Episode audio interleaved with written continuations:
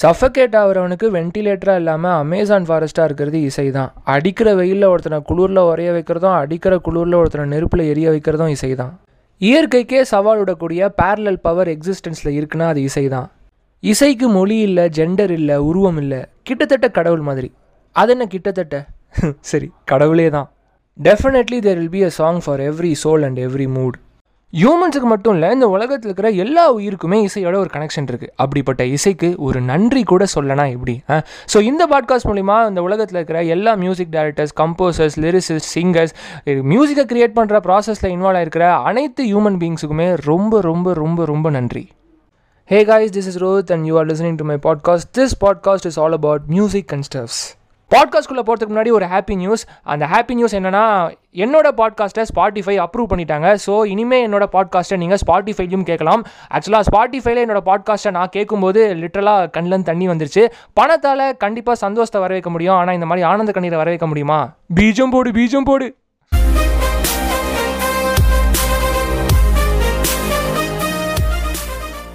So ஒரு கேள்வியோடு ஆரம்பிக்கலாம். அந்த கேள்வி என்ன அப்படின்னா, லைஃப்லேயே ரொம்ப ரொம்ப ஈஸியான விஷயம் என்ன? யாராவது சொல்லுங்கள். நான் சொல்லலாமா? சொல்லுங்கள் சொல்லுங்கள்.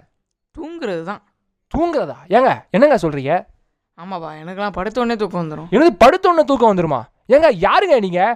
ஏங்க நாலாம் நைட்டு 10 மணிக்கு படுக்க ஆரம்பிச்சதான் விடிய காலையில் 2 மணிக்கு தூங்குவாங்க. பல பேரால் பண்ண முடியாத விஷயத்த சர்வ சாதாரணமாக அசால்ட்டாக பண்ணுறீங்களே, யாரு சாமி நீங்கள்?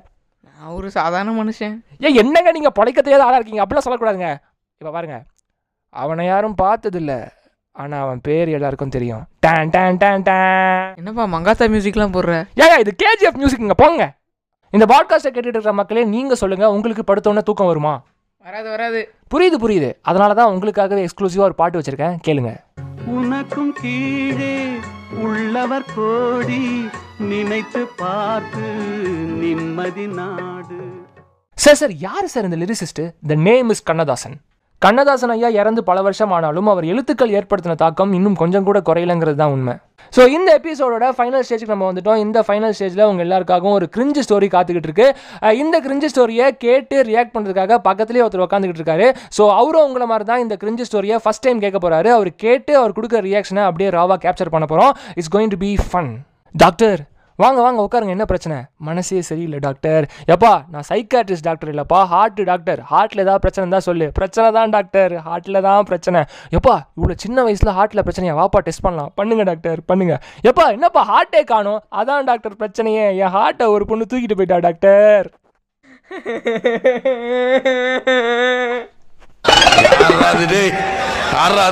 உள்ளே வேண்டாம் கத்துறது.